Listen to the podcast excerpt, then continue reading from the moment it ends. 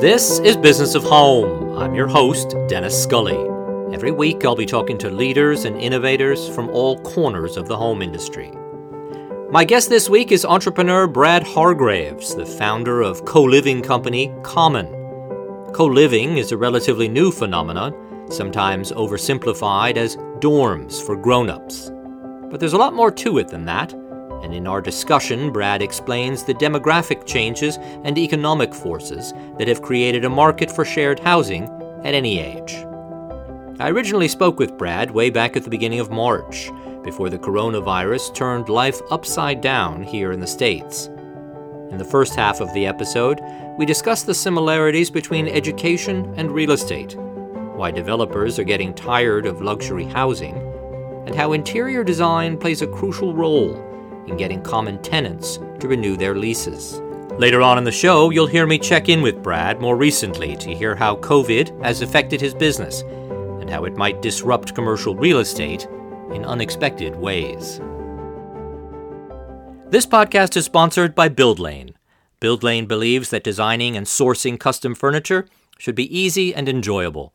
Their platform, developed specifically for interior designers, is making it so. Simply upload your design to your online designer dashboard and go live with the builders making your furniture. From RFQ to shop drawings to detailed finish photos, you'll gain full transparency into the process, meaning you'll always know at which step your project is in and the day it's going to be completed by. Furniture quality is designer grade. Lead times are six to eight weeks. Pricing is competitive. Shop drawings are free all 100% made in the USA. Discover why interior designers across the country have been using BuildLane since 2017 by creating your free designer account at buildlane.com/boh and receive $250 off your first order. That's buildlane.com/boh. This podcast is also sponsored by the Urban Electric Company. From its founding in 2003, the Urban Electric Company has grown from a small lantern studio to become one of the most recognized lighting companies in the global design industry, as well as an important contributor to the successful return of American manufacturing. The key to their enduring success? A commitment to cutting edge innovation, heirloom quality craftsmanship, and uncompromising client service. From materials and scale to engineering and finishing, to endlessly versatile and unparalleled customization capabilities.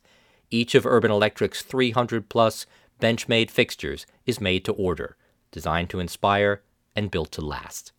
Go to urbanelectric.com to explore the collection and customization capabilities to bring your unique vision to life. And now, on with the show. You were one of the early founders of General Assembly. T- tell listeners who might not be familiar what, what General Assembly is. Yeah, totally. So so a few friends and I started uh, this company back really coming out of the last downturn in 2010 and we started it with the goal of democratizing access to technology.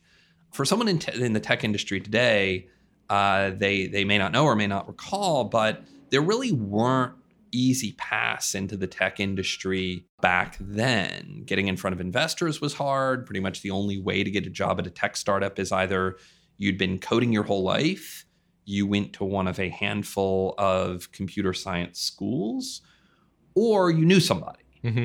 And at the end of the last recession, that seemed crazy because you had all of these companies that needed to hire digital marketers, they needed to hire coders, they needed to hire designers. And on the flip side, you had all of these smart, talented people who just didn't have quite the right skills to get these jobs. So we started General Assembly to really be that bridge. In three months, we could take a smart, motivated person and teach them enough about front end web development or digital marketing or uh, UX design to get them a junior level job in those skill sets. It's a very impressive organization. I should say that my son Stephen actually took a UX class at General Assembly. Oh, that's and, great. Yeah, yeah. And he, he came to me very sweetly one day and asked if he could borrow the money to take this class that he had been wanting to do. And I said, let's make that happen. Absolutely. And it was it was a rigorous course I mean, it, it it's not fluff at, at, at General Assembly. So you sold the company, and what were you doing sort of after after that? Yeah, so I, I started started Common a, a, few years before we sold, actually. Right. And you know, really started, and, and a lot of people look at me and they say, "Well, wow, education or real estate, it's so different." And in some respects, it is, and I can talk about how it is different beyond the obvious reasons. But in other respects, it's not. So if you think about both education and residential real estate, not within the respective industries and within the respective silos, but as consumer products, they're actually pretty similar. They are certainly between the ages of 18 and 35, the number one and number two things that we spend money on. They are transformative products mm. in that where you live and where you go to school can totally change your life. They're products that are very considered decisions that you don't just generally show up on the internet and make a few clicks and pull out your credit card and rent an apartment or you know sign up for a 3 month course. So they, they actually have a lot of similar dynamics. Brand is important but there are also sectors where you haven't historically seen robust consumer brands particularly at the mass market middle level of the market so look at education for instance you know, you have a handful of great education brands that everyone knows about, mm. but you can't really name many brands of, you know, vocational or trade education. Same with residential real estate. You know, maybe people are familiar with Related or Avalon Bay or Trump, but there really aren't many residential brands that speak to the average person making $60,000 a year moving to the city for the first time. So both companies were really creating brands that spoke to a large number of people trying to figure out a decision, trying to make a purchase in one of these incredibly weighty areas. Mm. And weighty areas that haven't historically had great track records of consumer experience in the middle section of the market. Right. So before we get too deep into what what brought you to to Common and and what sort of the ideas were that were bubbling up around this, as you say, several years before you actually left General Assembly. Explain for us sort of briefly so that listeners get an idea of, of what Common actually is and, and and what you're doing. Yeah, absolutely. so we we started this company in 2015 really with the, the the goal the overarching goal of making the experience of renting an apartment in a city better and not just better for a handful of people, but better for the average person moving to a city for a new job. And there's a lot of different ways you can solve that. But we had a few hypotheses early on. One of those is that if you wanted to solve it, you couldn't just build another app or another service. You had to really go into the guts of it and redesign from the ground up. The second thesis was that you would be better suited by tailoring the product to a specific audience, a specific need, mm. specific underserved need. And the underserved need that we started with was pe- were people who live with roommates. 25 million Americans share a home or apartment with someone they're not related to. And that number has actually grown by 20% over the last 10 years, which makes it one of the fastest growing segments of residential in America. There are a lot of reasons for that that I can get into. Some obvious, mm. such as the affordability crisis in America. Some less obvious. So some people, you know, for instance, are surprised to hear that you know, our median age of a co-living resident is 29, which seems much older than seems people would much imagine. older because a lot right. of people, when they first hear about it, misunderstand it as an extension of student housing. When mm. in reality, it's an acceleration of someone's ability to get into a nice building in an urban center. So we started with this idea of let's create a product from the ground up for people who live with roommates. So keeping the good parts of living with roommates, the social environment and the affordability, but getting rid of as many of the annoyances as we can control through smart design, through thoughtful operations, things like providing shared kitchen and bathroom supplies. Like mm. people joke about we buy them the toilet paper. Well, we do, not because they're incapable of buying the toilet paper on their own, but because that's one of the things that roommates fight about. They fight about who's going to be the schmuck that goes out and buys the toilet paper this week. So if we can remove that little thing It's trivial for us to do that. Right. But it's one big area of conflict that now doesn't exist in the home. Same with cleaning. Same with making it really easy for them to split the bills, split utilities, split rent. So there's a whole swath of things we provide that actually go into the design of the units themselves. Often in New York and San Francisco and expensive cities, the way units get created for roommates is someone will take a two bedroom unit, they'll throw up a pressurized wall in the living room and create a three bedroom apartment, which is affordable for each person living there. But now you don't have a living room. You don't have anywhere to go other than your room, so you stay in your room all day. Right. So if we can design actually larger units that have really nice kitchens and living areas, uh, that's a much better experience than the way it's historically been done. How did you think about what those shared spaces needed to look like and feel like and and and what were some of the decisions that you made around outfitting those spaces because you you've got really beautiful designs in in the, in the spaces that you that you seem to be building today tell me some of the thought that went into the design decisions there so the original thesis was that these spaces need to exist and that was really where we ended it and beyond that it was let's try a bunch of configurations, both in the programming of the spaces as well as the placement of mm. the shared spaces. How much of them should be in unit? For those that are outside of the unit in the building, where should they go on the egress path?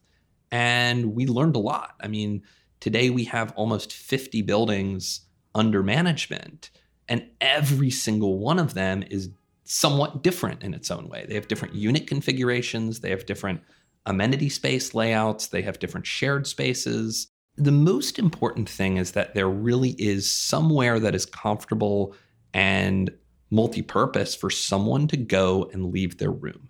Because if you have a design where someone is locked up in their room all day and there's nowhere they can go, that is a really compromised experience. So if you're cutting off the living room and you don't have any, say, on floor amenity space, that gets really challenging from a customer experience standpoint. And that not only seems intuitive, that very much bears out when you look at renewal rates, for instance.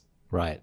And and what have you found with renewal rates in the in the short term? I know you've only been doing it for a few years. Yeah, so long-term stay is extremely important for us. We really wanted to prioritize community and pro- prioritize creating a friendly place for people to live. We think that's really important for creating a good shared environment. And that's really tough to do if it's a transient environment when people are coming or going. Mm-hmm. Um, one of the first lessons we learned when we opened our first home in Brooklyn, all of our leases were month to month. And we did that because we had this tech mentality of housing. We were like, oh, you spin it up when you need it, you spin it down when you don't. Um, the problem is that was directly in conflict with our goal to create a community it felt like a hotel. So within a month, we threw that out the window. We said all new members coming in have to sign, you know, a three, six, or 12 month lease, and we're going to shift pricing to heavily incentivize the 12 month leases. And you know what? Within a couple of months, we transitioned the entire model where a vast majority of all members were now on 12 month leases. And they started to get to know each other they started to have events. And that was really, that's when it really started clicking. Then it became about how do you use design to get them to not just sign that 12 month lease, but renew at a really high rate and stay there for years. Yeah, those seem like t- such tough spaces to stay in for a long period of time. Don't you we think? need to design them well. So, so it's so a lot of the micro unit product that, that that we operate. You know, there are shared spaces on the floors. Right. So even okay. if you have a smaller unit, there's somewhere you can go on the floor to just get out of your own little room. Right. And those subtle things can be a fairly small allocation of space, but have a pretty big impact on the customer's experience in that in that space. So, how did the trend, I, I, guess, is, is what it's quickly becoming this co living trend. How, how, did that first get on your radar? What what first started to inform you about that going on, and and what seemed interesting and, and appealing to you about getting into it?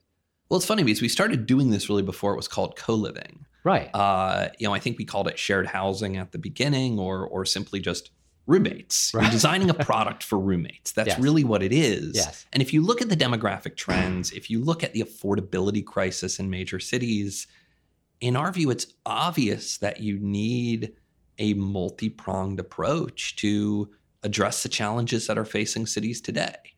And a big source of the pain is coming from single people who are moving to a city in New York, for instance. If you look at demographics Mm. And household types, a third of all households are a single person living alone. On top of that, another 23% are unrelated adults sharing a unit, so roommates. So a majority of all households in the five boroughs of New York City are either a single person living alone or roommates. Traditional nuclear families, only 18%. Mm. So you look at where household formation is going, you look at where demographics are going, and it's inevitable that we need better products to serve this need. Right. For us, it's really rooted in affordability. It is really rooted in convenience.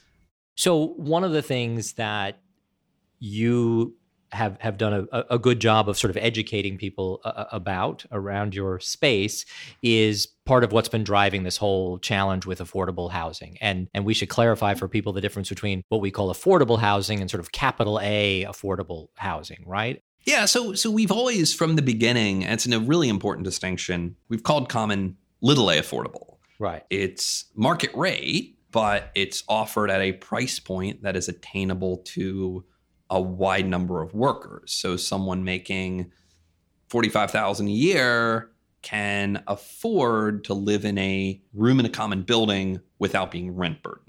We're increasingly getting into big A affordable as well. So projects that are explicitly done in partnership with cities. And that's a fairly new thing for us, but it's something we're really excited about. Uh, so our first one was in New Orleans.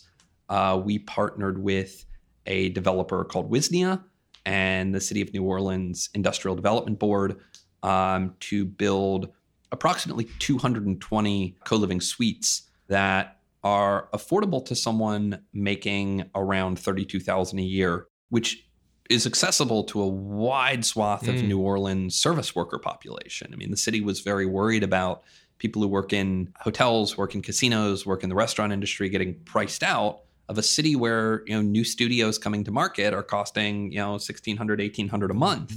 We're taking a quick break from the show to hear more about the Urban Electric Company. The Urban Electric Company has remained passionately committed to producing bench made luxury lighting for an international client base of high profile designers, architects, and visionaries for nearly two decades. In addition to the vast collection of lights currently available at urbanelectric.com, from skinny sconces to statement pendants to outdoor lanterns and every category in between, a steady stream of new designs ensures a continuous flow of fresh creativity throughout the year.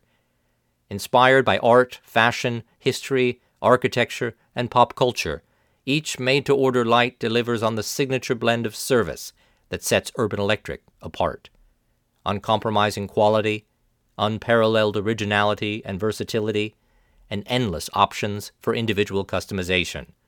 Explore their latest pieces, including six new fixtures designed in collaboration with the LA design duo Nickey Kehoe at urbanelectric.com slash new. And now, back to the show. Uh, You were you were talking earlier about education and and obviously we have a we have a student loan crisis here in, in our country today, right? So many kids come out of school and they have this heavy debt burden. And at the same time the cost of housing has just gone up dramatically. So they get sort of the double whammy. They come out of Mhm. school they, they've got to get a job right that's going to make it possible f- for them to repay their student loan at, at some rate or some level. And then housing is just taking a bigger and bigger share of, of what w- was once their discretionary income right Yeah, we're, we're, we're, facing a real crisis in cities today. yeah And a larger and larger piece of the economic value that's being created by cities is just getting sucked up into housing cost, particularly in coastal cities like New York and San Francisco. So if you look at where the number of people who live with roommates is growing, it's not among 22 to 25 year olds. The percent of 22 to 25 year olds who live with roommates has actually been pretty steady over the last 20 years. That's not to say that that demographic hasn't experienced change. Hmm. The percent of them living alone has plummeted. The percent of them living with their parents has skyrocketed. Whereas the, the intermediate phase of living with roommates uh, has stayed pretty steady. If you look at the next demographic cohort, 26 to 35, that is where the growth has been in people living with roommates. So 22 to 25, you're living with mom and dad. 26 to 35, you're living with roommates. Only into your 30s, in many cases into your mid 30s, do you move out and get an apartment on your own, get a house on your own. So that's a really big and a demographic trend that I think a lot of people misunderstand. The, the second data point that I'll name is in changes in household size. So, average household size, the number of people per household, has been decreasing across the world for centuries. It's one of the few demographic trends that spans income levels, it spans generations, it spans racial and ethnic lines. As countries get wealthier, average household size decreases until 2016. In 2016, It all changes in 2016. household size ticked back up in the United States. And the reason is that young people are not forming their own households anymore. They're living with their parents and they're living with roommates. So, this macro demographic trend that has spanned centuries, household size has been going down since we started measuring it in 1792. Now, suddenly, tick back up for the first time ever. I think that's a remarkable trend. Yes. And the and the forces at work are are what exactly? Well, they're exactly what you were talking about. They're you know, wages have not risen in line with costs. Yeah. Costs of education, costs of housing, costs of medical care, what have you. There's just, you know, we have a generation of Americans that are poorer than their parents for the first time in history. So recently we were talking with a, a futurist on this on this very subject, right? This fellow Piers Fawkes who who writes lots of lots of white papers about sort of the future of how we're all going to be living. And I teased him a little bit that some of it sounded very, very frightening to, to me. This parasitic living where we might be sort of attaching ourselves to already existing structures and perhaps living under bridges or on, on the sides of buildings.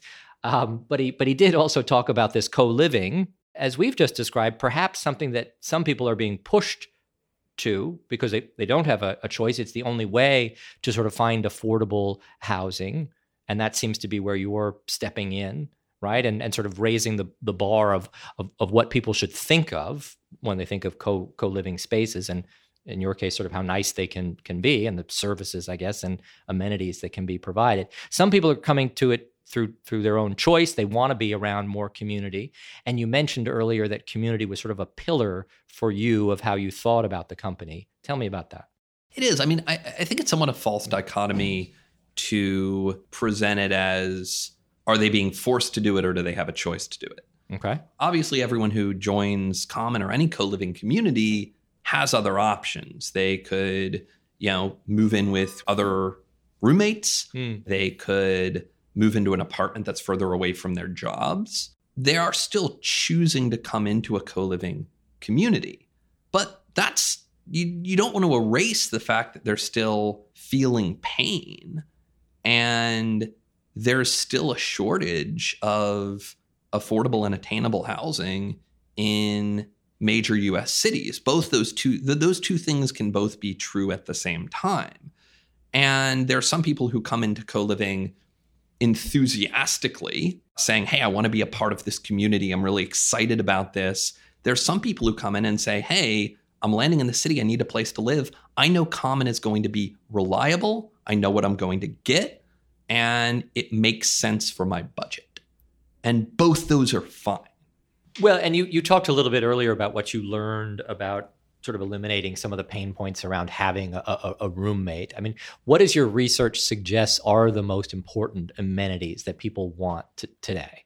Yeah, so the most important amenities from a co living standpoint are actually what we call operational amenities. So it's less about having one certain type of space or another, and more about addressing the big flashpoints for conflict. So cleaning is obviously a big Mm. one. We clean all the shared spaces every week because otherwise eh, it can get really challenging. You know, you have dirty dishes piling up, one of your roommates might not be clean. That's the number one area of conflict. And you've actually got people coming in and sort of doing the dishes and doing cleaning up whatever needs to be done. Yeah, absolutely. Okay. Um, obviously, it's, you know, we still ask people to be good suitemates. You'd like for them Uh, to you do the dishes on their own. Yeah, you, you can't totally, but it- it's really there for when you know to give people comfort that like this is not going to turn into a pigsty, Right. and it also gives our real estate partners comfort that you know we have someone going into every suite, keeping it clean and well maintained every week, and that's been a big value proposition for us, and it's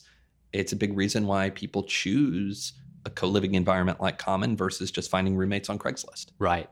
Has that become an, an easier sell? The go, going after the real estate developers you mentioned. So has as you've started to build this brand around Common, do do people recognize it more in the, in the real estate development industry? And are you are you having easier conversations? I would imagine in the beginning it might have been challenging for you. Yeah, well, we've we've been the beneficiary of a few trends. I mean, one is that co-living in itself has come into its own, and and more people are recognizing that you know this is not some fad, but this is actually you know taking a much broader trend and building a product around it. The other is that Class A luxury rents as a whole have really started to struggle hmm. the upper end of the market has gotten very oversupplied and many real estate owners and developers are looking at this and saying, you know, do I really want to bring more luxury units to market? Does the world really need more $4,000 a month one bedrooms? And, And the answer there is no. no, it's it's we're we're starting to see people realize that. Right. And as they look for alternative products and ways that they can differentiate from all the other supply coming onto the market, they look at co-living and they look at it as as a way that they can tap into an audience that they've never served before, which is exciting. So, you know, we we work with a lot of developers that want to do something different, that that think innovatively. Really the size of co-living is going to come down not to demographics and to urbanization. It's really going to come down to can we get this product right? And I feel that we have, such that it becomes one of the standard options that anyone living moving to a city is like, I'm going to see what apartments are available. I'm going to see what pricing is. I'm going to look on Craigslist. I'm going to look at co-living. I'm going to look at Common. And it's going to be as simple as that. It's going to be as simple right? as that. And to be clear, like co-living is is I think it's it's a big product for us. It's going to be our focus for quite a while. But as we build this company, we see opportunities to do things that go beyond co-living as well. I mean, last year we announced Kin, which is our Exactly. product for families with young children living in cities that have a uniquely tough time of it. Distinguish kin for me so that I understand a little bit better about what what that has become.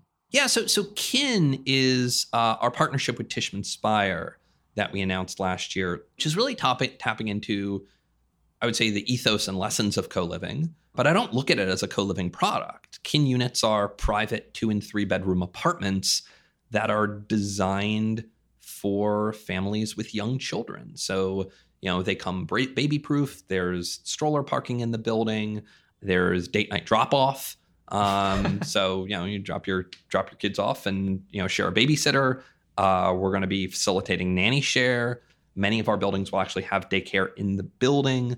So there's a whole set of design features that are really going toward how do you design a housing product that makes experience of raising kids in a city better is you look at the challenge a lot of families are facing they have lived in cities for a while. They they they like the walkability. They like the environment. Their friends are in the city, but they're just facing natural constraints of space and cost and childcare living in a city, and they don't want to be isolated and move out to the suburbs. And so, really, challenge it's, it's a big challenge for a lot of families.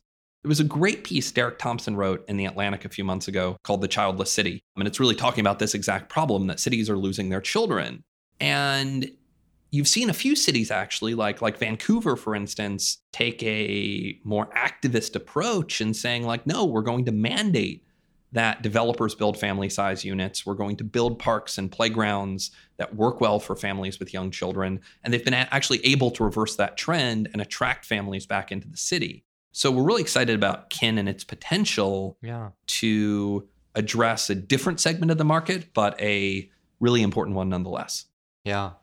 So getting back to this sort of design issue and I'm and I'm thinking about it so so let's assume that you're an enormous success and that co-living spaces pop up all over the place. Are you then going to start sort of designing all of your own furniture to outfit these operations or do you become sort of a giant customer for some of these companies that can sort of build what i assume must be a fairly high quality level that you that you want for these for these shared spaces right? Tell me a little bit about that. Yeah i would say we're kind of already there because even though our, our existing footprint is relatively small today we have about 2000 units under management we have about 15,000 under development Hmm. in 22 cities in several countries. So when you think about the parts of our business that track to the pipeline, you know, our single largest team are architects and designers that are just thinking about how do we apply the lessons from what we know today in the buildings we're already operating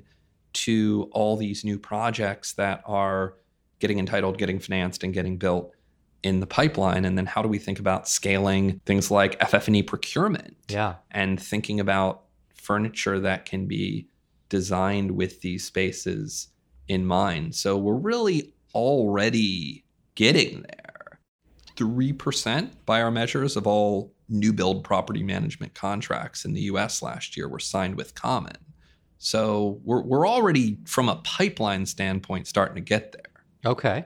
And so does that mean you've started to build out teams that are designing the furniture that you that you want? Abs- and, absolutely. And you're and you're manufacturing. So you're you're doing your own manufacturing or how are you We're getting into that. Okay. We're still mostly procuring through through third parties. It's still easier to get that pricing given what's happening with uh, you know, supply chains in China right Yes. now. Um, I'm kind of uh, kind of happy that that's most of still of what we're doing still. Right. Okay. Um, but that's an area where we're actively very focused. Interesting. Yeah, I mean, it would seem it would seem inevitable that that you would just start making your own product, right? And Yeah. and and that would seem part of your branding as as well.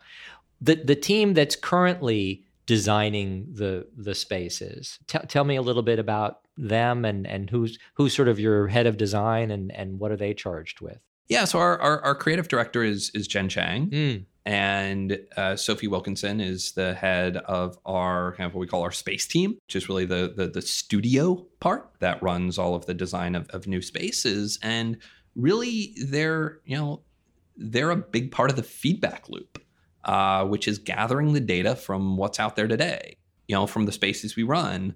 You know, what pricing are we able to achieve? What gets well reviewed by our customers? What doesn't? What generates a lot of churn and renewal? And then how do we incorporate that into new projects that we're doing today? Where in many cases we're we're doing the actual not just amenity programming and FF&E, we're also doing the interior architecture, we're doing the FF&E procurement. Um, so we do have a set of, kind of scope that we do for all of our pipeline projects. And that team is really charged with you know, let's make sure we're learning the lessons from the pipeline and the things that we have open today, and then incorporating those lessons into all of our designs going forward, which is one of the powerful things that we can do as both a manager and a designer. Yeah. And and are you learning anything? I, I mean, I'm I'm trying to think of sort of our, our audience and what they can learn in terms of a, a design perspective or, or even a product perspective that you're sort of getting a lot of requests for. I mean, I wonder what you're what you're learning and how it might sort of inform the manufacturing side and the and the design side. Yeah, I mean, you know, one one learning is, I mean, people always ask us, you know, how we adapt to given cities, and it's, it's incredibly important that every common doesn't look and feel the same, Mm, but we're able to operate to the same standard. And that's a really tough line to hoe. And and you know, we don't want to be the Four Seasons where you show up to the Four Seasons in Bangkok and it looks the same as the Four Seasons in uh, Chicago or the Four Seasons in Rio. yeah. We want to be authentic to the You want to feel like where you are. we're in, but at the same time, someone says, Hey, I'm moving to Chicago. I want to move into the common. We want them to have some expectation that we can fulfill and we can meet of what a common is. So we really think about it in concentric circles of at the room level, it's pretty much identical. All the rooms are about the same size. There's the same bed, the same nightstand, the same closet with the same stuff in it to the suite, which might vary a little bit. It varies based on, you know, building code and zoning code in, in, in every city we're in. It can vary quite a bit based on that. To the amenity spaces, which are going to vary wildly based on what city they're in. Mhm. So, obvious reasons like in LA, you can have a lot of exterior corridors, outdoor spaces. In Chicago, not so much. But you really want it to be authentic and, and rooted in the cities it's in, that these buildings are in. And that's that's one of the biggest challenges that we have to overcome is that predictability, that reliability balanced with localness. Right. And and when I show up at Common, am I? eh, Let's say I've got some of my own stuff. Am I bringing it with me? Am I allowed to bring it with me? Am I? So for the co-living units, you know, you can bring things with you, but the units are already furnished. So you Right. already have a a bed there, a Can I swap out with my bed if I like my bed or no? Generally not. No. um, okay. But here's the thing: is and and that this was a worry we had early on is that we'd have a bunch of people wanting to bring their own beds and bring their own and like if you you know you can bring a desk, that's fine. Right. Most people don't own any furniture that are moving into common. The vast majority, like greater than ninety percent, don't own Really. anything really. other than a suitcase with their stuff. Um, and this was something that came out in our research too. We toured about 40 other kind of mostly ad hoc, some formal co living spaces when we were researching starting common. Because in the initial conception, we didn't furnish the bedrooms because we assumed people would have bedroom furniture. That turned out to be not the case. People did not own bedroom furniture because when we toured all these other co living spaces, we would see in many cases that the tenants wouldn't even buy bedroom furniture. They would literally just pile sheets Oh, on don't the don't floor. tell me. Don't tell me this. And I know there's probably not a story I should be sharing, but it- we saw this again and again and again. yes. And we're like, this is not how we want anyone No. living in our product to live. No. And if we don't buy them a bed, they're going to sleep on the. on the floor. floor. Oh, for heaven's sakes. And so we we supply beds. And are there is there much in the way of community guidelines that you provide in in common? Are people allowed to date one another inside the community? Sure. Uh, I think we've had we've had we've had some members actually get married. Is that right? Uh, yes. Another reason to move into this space is you might meet your Yeah, future. We, we don't we don't we don't we don't market that, but if it happens, great. Look, I mean, these are adults. right. Our job this is not a dorm, we're not the RA. Our job is not to baby them or set rules. Like Yeah. this is this is their their home. We're we're their property manager.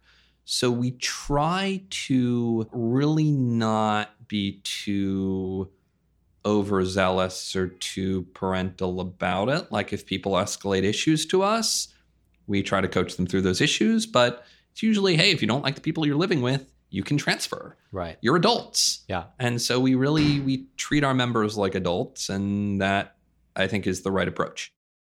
And I assume that you foresee this continued massive influx of people coming into New York and needing this this housing. That's part of what's driving this whole thing. Yes. Yeah, I mean cities where is are, are where economic opportunity is. And I don't see that changing anytime soon.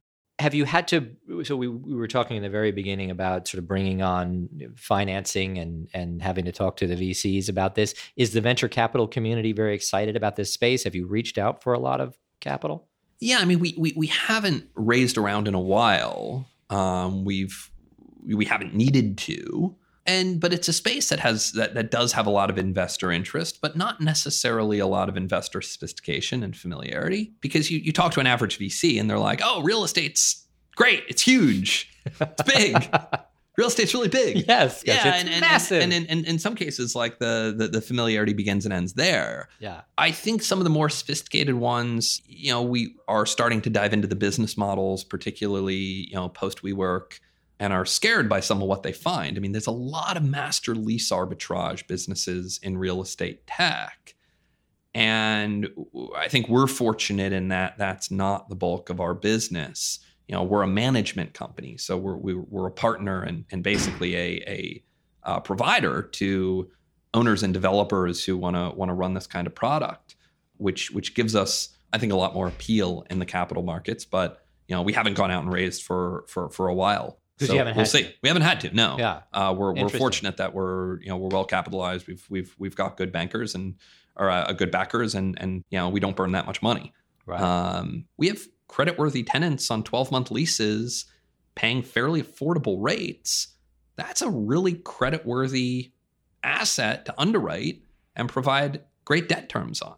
Right. And you're taking full responsibility for that. So you're running the credit reports on all of your tenants and you're right. You're that's all your responsibility. And Yeah, totally. We're a property manager. Yeah. So so we do everything a normal property manager Right. would do from you know the credit checks on the tenants, the leasing, the marketing, you know, we fix the toilets when they break. That's our job. yeah. We also have this whole design scope up front about, you know, how do we design something new and innovative and and we have a brand.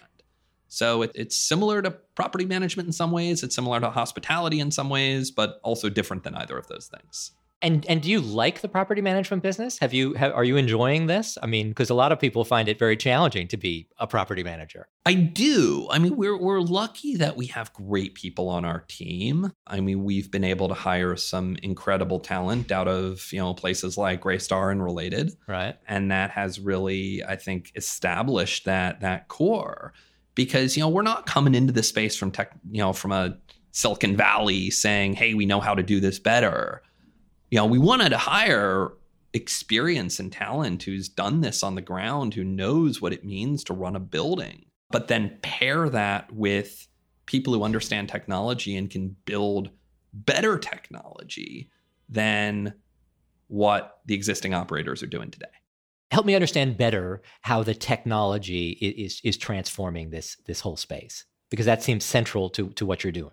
It really is. And a lot of it is about how do you use technology to create better outcomes for the customer, but at the same time run things more efficiently on site, which actually you can often do those two things at the same time. I'll give you a great example. So when a lead, when somebody applies to live at Common, that lead goes to a central office where you know someone who has a regional focus will answer it and say get on get on the phone quickly with that lead we can walk them through virtual tours of all of our spaces about 30% of our tenants actually sign a lease through a virtual tour alone which is super convenient for them Yeah. because many of them aren't in the city that they're moving to and they're like oh my god i have to show up i'm going to rent an airbnb i'm going to have to take a bunch of tours it's a it's a nightmare It's an incredibly stressful process. so for us, we can say, hey, do a virtual walkthrough. If you don't like it, you can transfer. You can sign your lease electronically. Everything happens digitally. It's a super easy 15 minute process. And that's both better for the customer. It's also better for us and for our owners because they have to have fewer leasing agents on site. They can do it all remotely. yeah. And so it changes the economics of the management.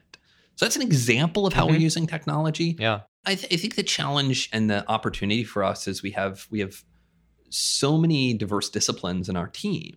We have software engineers. We have I mean we have both types of architects. We have uh, you know building architects and we have software architects. Exactly. We have we have you know salespeople and leasing agents. We have you know lawyers. We have big is your team accountants. now? Uh, we're about two hundred Okay. about a third of whom are on site and uh, about two thirds in HQ.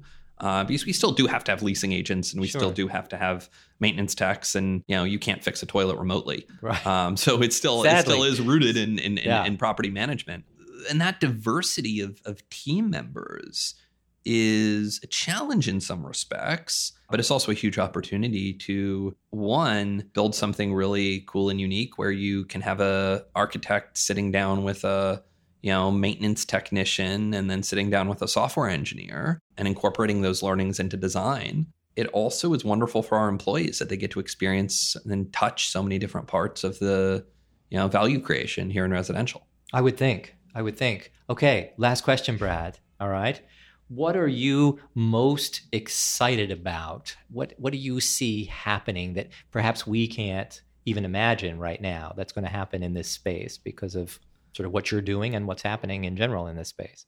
I'm really excited by the prospect of more people, ourselves, but others, building residential products that tackle very specific needs. I'm really excited about some of the things happening in senior housing right now. Really excited about intergenerational housing. There's a lot of people. We haven't even talked about the seniors. You're going to be helping them too?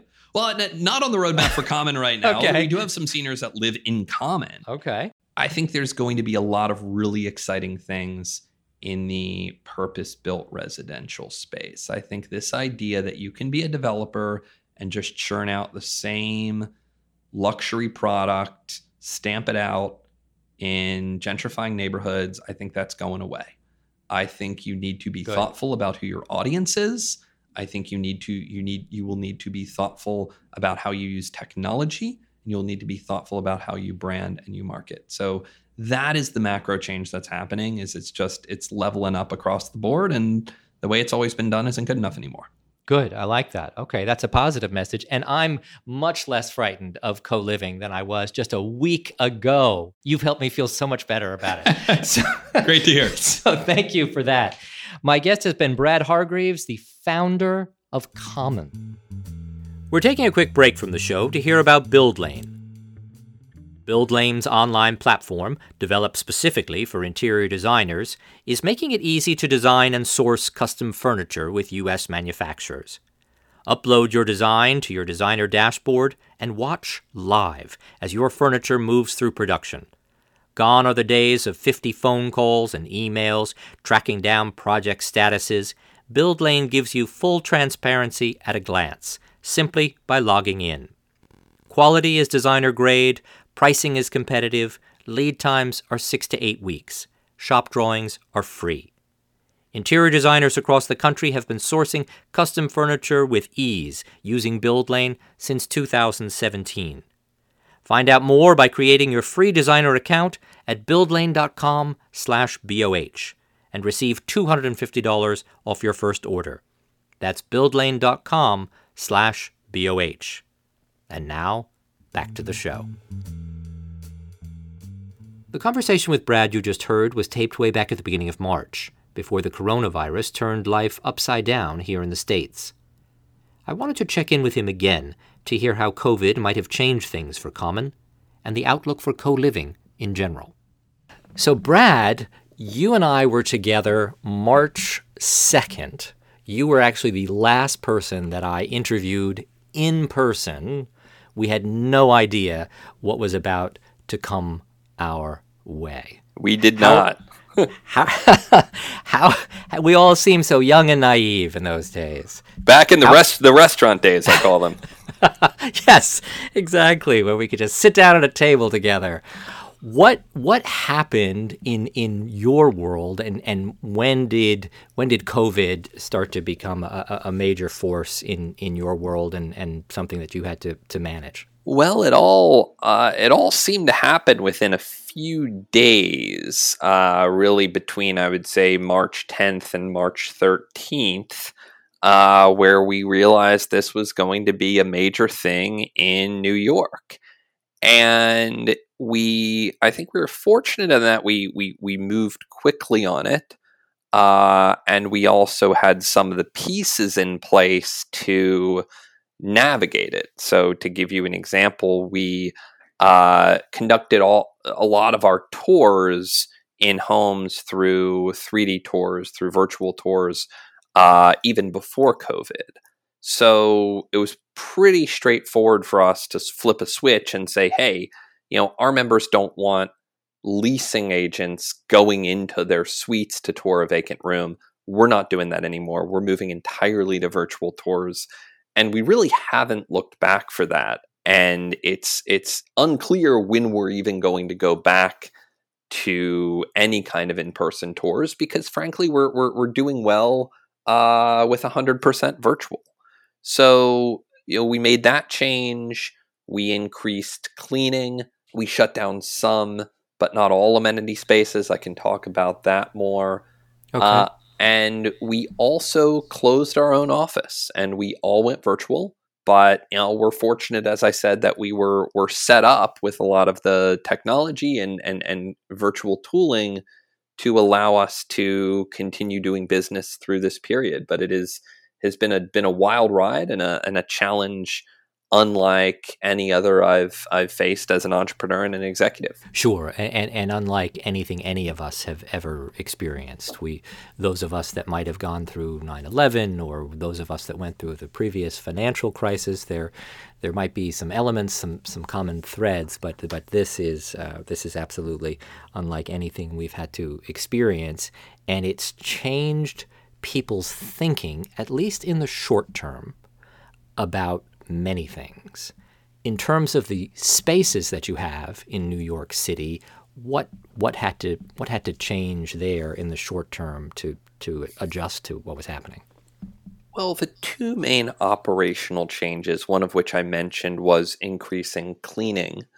Uh, the other was increasing the provisioning of shared goods. So we supply all of the toilet paper, paper towels, cleaning supplies, hand soap, things like that for all of our suites. And we do that so roommates don't need to fight about who's going to go out and buy those shared goods. Right. Uh, and, and, and, you know, that, you know, which, which was part of the promise we make to members, you know, turned from a, you know, have small, nice thing we do into a non trivial operational challenge. Because not only are all those things harder to find, toilet paper in particular, mm. but we, you know, we now have to buy way more of it because people went from being in our spaces from 6 p.m.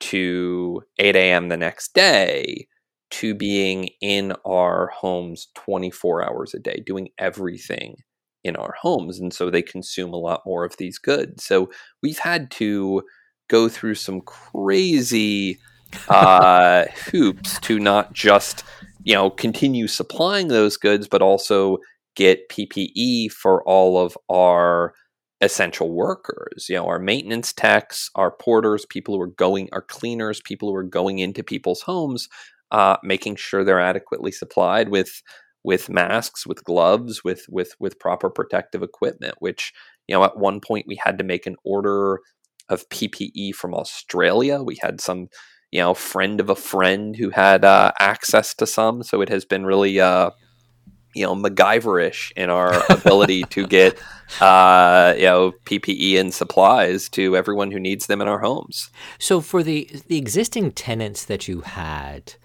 what went on for them in the in the first sort of 60 days that, that, that we were all being forced to, as you were saying earlier, be in our homes literally 24 hours a, a day. What, what what what happened for, for them? I, I know that a lot of people lost jobs during this time. Uh, was that a challenge for your operation?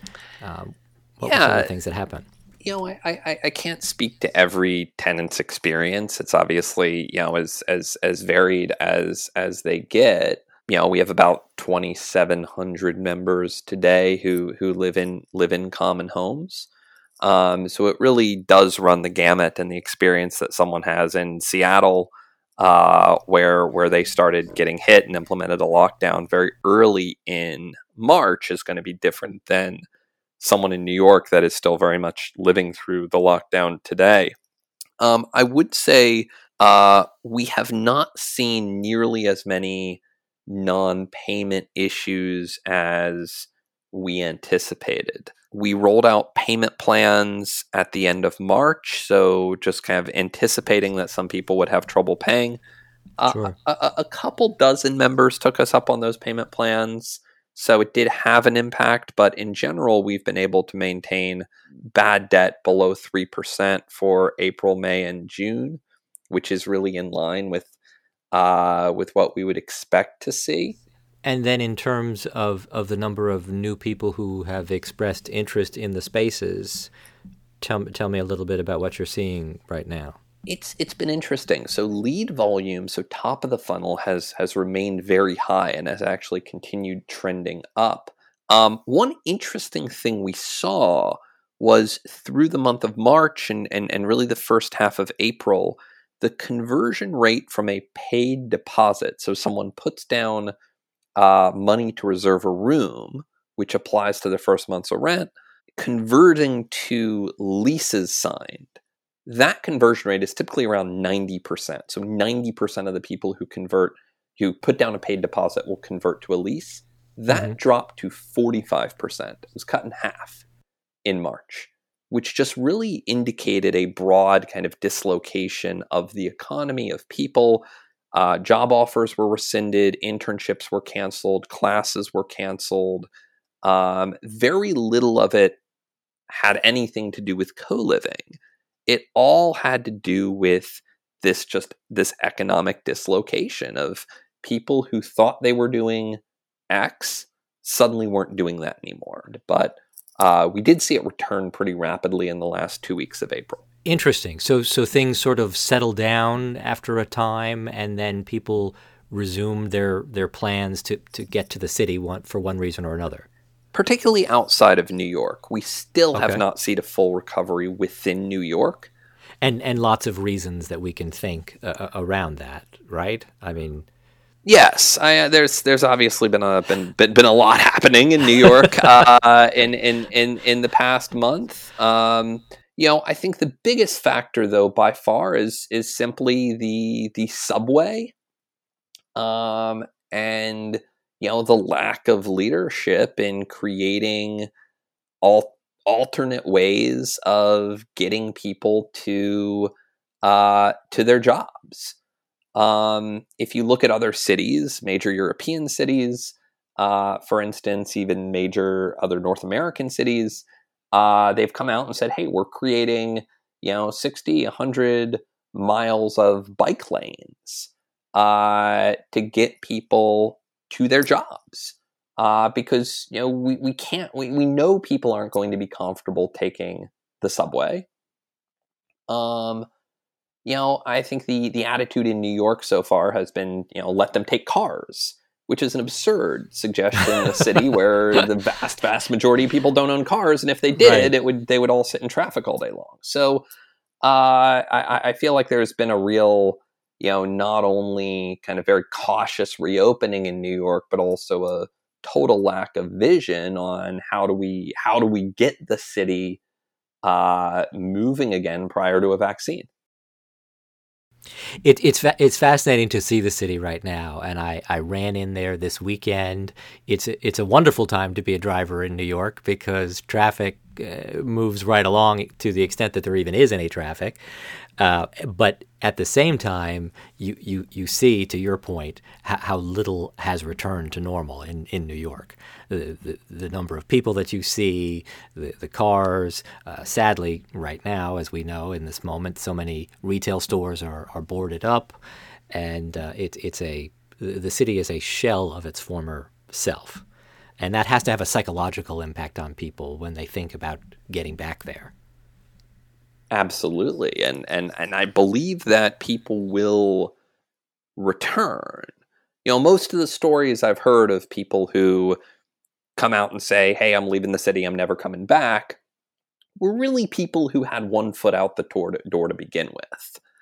Uh, you know, the the people I speak to who who are New Yorkers who love the city, uh, they're you know they're gonna be they're gonna come back in some form. It might not be to the five boroughs itself. It might be you know right outside, but it's you know they're gonna come back to the city. So I do believe that. It's just you know what is that what does that timeline look like? And the longer it drags on, uh, you know, the the the, the more pain that you're going to find small businesses in, uh, the more pain you're going to find, you know, renters and and and essential workers in. uh, it's it's it's going to create a real issue. It's going to create a huge budget issue for the city as well. Uh, we're looking at a nine billion dollar shortfall in New York this year, and it's you know it's it's unclear how that gap is made up. When you and I last spoke, as we said back in back in March, which seems a world ago, one of the things that we were talking a great deal about was affordable housing, in in in both forms of that, and it it seems as if perhaps now is this incredible opportunity to to, to bring uh, meaningful progress to the to the housing crisis that we that we face in, in many large cities, and and really bring prices prices down. Do you do you see that coming out of this in a meaningful way? I do. I'm a little cautious. hesitancy. I, I, yeah, I'm, I'm, a, I'm a little cautious to say okay. that this is this is a okay. solution. Okay. Uh, first of all, like you know, driving a large number of people out of the city is possibly the worst way to achieve affordability. Uh, that's you know, it, it, it leads to a lot of dislocation. It leads to uh, a lot of losses of not just jobs, but also of tax revenue. So the flip side of like, you know, apartments are going to be rented on average for cheaper than they were pre COVID is that the city has a lot less money to spend on affordable housing. Mm. So there, there are a lot of people right now. I, I you know, we did a, a, a, an interview the other day with David Dishy, who runs uh, L&M Development Partners. They're one of the largest mm-hmm. affordable housing develop, uh, developers in New York City, and there's a lot of concern over, uh, you know, what the budget is going to be that can go toward affordable housing uh, in in the five boroughs because that that nine billion dollar shortfall has to be uh, you know has to come from somewhere.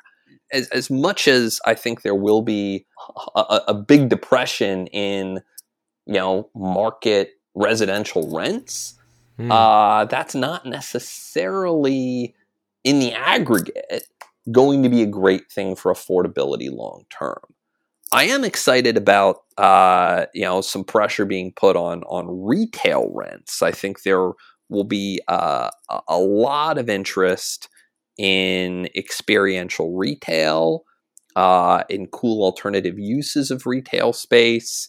I, I, think this will break some of the logjam on the retail side that we've seen in years as as as landlords wait for uh, a big brand to come in and pay uh, pay top dollar for vacant retail space. So um, I, I, do think the affordability on the retail side could be positive. I'm, I'm wondering, Brad, when you when you think about sort of how your how your own thoughts and, and where your own ideas have gone over these past few months, have you in your own head made some some meaningful changes as to some of the direction you want to take or, or some of the some of the things that you want to incorporate in your in your spaces going forward? How, how has all this impacted your thinking about the business that you're building? When we look at a really high level and, and think about the business we're building this has really accelerated a change that we were already going through which is uh, co-living being a product within a broader management platform i'll give you an example um, you know, we have our own management platform. We don't use any off the shelf uh, real estate technology. And, you know, one of the things that enabled was us to be able to roll out payment plans within a couple of weeks uh, of COVID coming out, which which took a lot of other managers, you know, well into April to uh, to, to to implement. You know, virtual tours is another example. We were set up to do that and you know those changes those things that we rolled out um, they really you know they apply to co-living those technologies they apply to you know private apartments uh, to traditional apartments just as well as they apply to co-living so a lot of the growth we're going through right now is about taking over entire portfolios uh, not just the co-living someone manages but uh, all the other buildings because you know we can actually provide a better experience for the tenants something that's more consistent more responsive using technology, using our centralized operating model uh, versus what they're getting today, and provide a, a, a, a better kind of clearer management option for the owner. So a lot of where we're going right now is generalizing the platform and thinking about how do we not just uh, be the best co-living operator, but be the best residential operator in the country today. Interesting. Okay, so that that sounds like a major opportunity coming out of this. It is. It was. It was where we were already going. Um, okay. You know, we've already been taking over micro apartment portfolios, taking over a mix of, uh, you know, buildings like Common Baltic in Brooklyn, where which is about hundred units, and it's a mix of co living and traditional.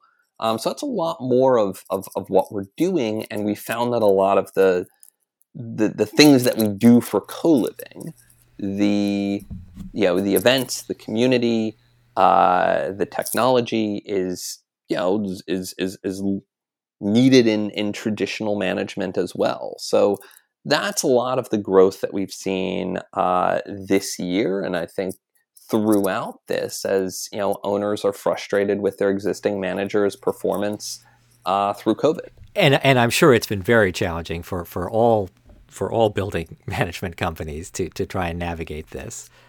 It, uh, it, it, it, certainly is. I mean, it's a challenge that no manager was was was, was yeah. expecting. Yeah. Um, but you know, a lot of a lot of management companies as well are really stuck in the 20th century from a technology standpoint, um, and you know that can be very frustrating to both owners and tenants uh, that struggle to everything from pay rent online to you know tour an apartment virtually uh, to get a quick response to a maintenance request things like that you know that, that we've been doing for co-living have a need outside of it as well. So really regardless of sort of where co-living goes there, there's plenty of other opportunities for you in, in, the management space in general it sounds well, like. to be clear we're, we're very bullish on co-living and a lot of what we're doing in these you know when we're taking over traditional buildings is you know converting units as they roll to co-living. Mm. uh, if if the layouts work for that. So we're we're we're, we're seeing uh, you know just a lot of demand from owners who want to diversify their products, who want to roll out technology, um, and see co-living as a part of that, but perhaps the the on, not the only uh, value proposition. It's interesting because when you and I spoke earlier, some of the some of the strengths that you talked ar- about around co-living was affordability and community. Right. And right, and it and it definitely seems as if one of the challenges that many people are facing right now with with being forced to work from home is is missing this lack of community. And right. so having that in a in your co-living space again to the extent that you feel comfortable or how you how you sort of manage that on your on your own uh, but I, I would imagine that that's been a comfort for many. Right. Absolutely. Uh, you know it's it's this is the toughest for people living in small studio apartments by themselves. Yeah. living with roommates and having some people to share space with is actually a positive thing as we go through this level of isolation. Yeah, exactly. Oh, I, I'm I'm I'm so curious to see where where co living goes, and I'm I'm so curious to see how. Uh, New York is is going to to reinvent itself and, and, and other cities as well. We talked earlier about San Francisco, another city that was really facing a, a, a true housing crisis in terms of affordability. And and I'm hoping some meaningful change will come there as well. Yeah. I look, the biggest thing that can help New York recover from this is housing affordability. If the value proposition of living in New York is a strong one, people will return and they'll return quickly. And if we can figure out that darn subway system. well, that's a, that's a big part of it.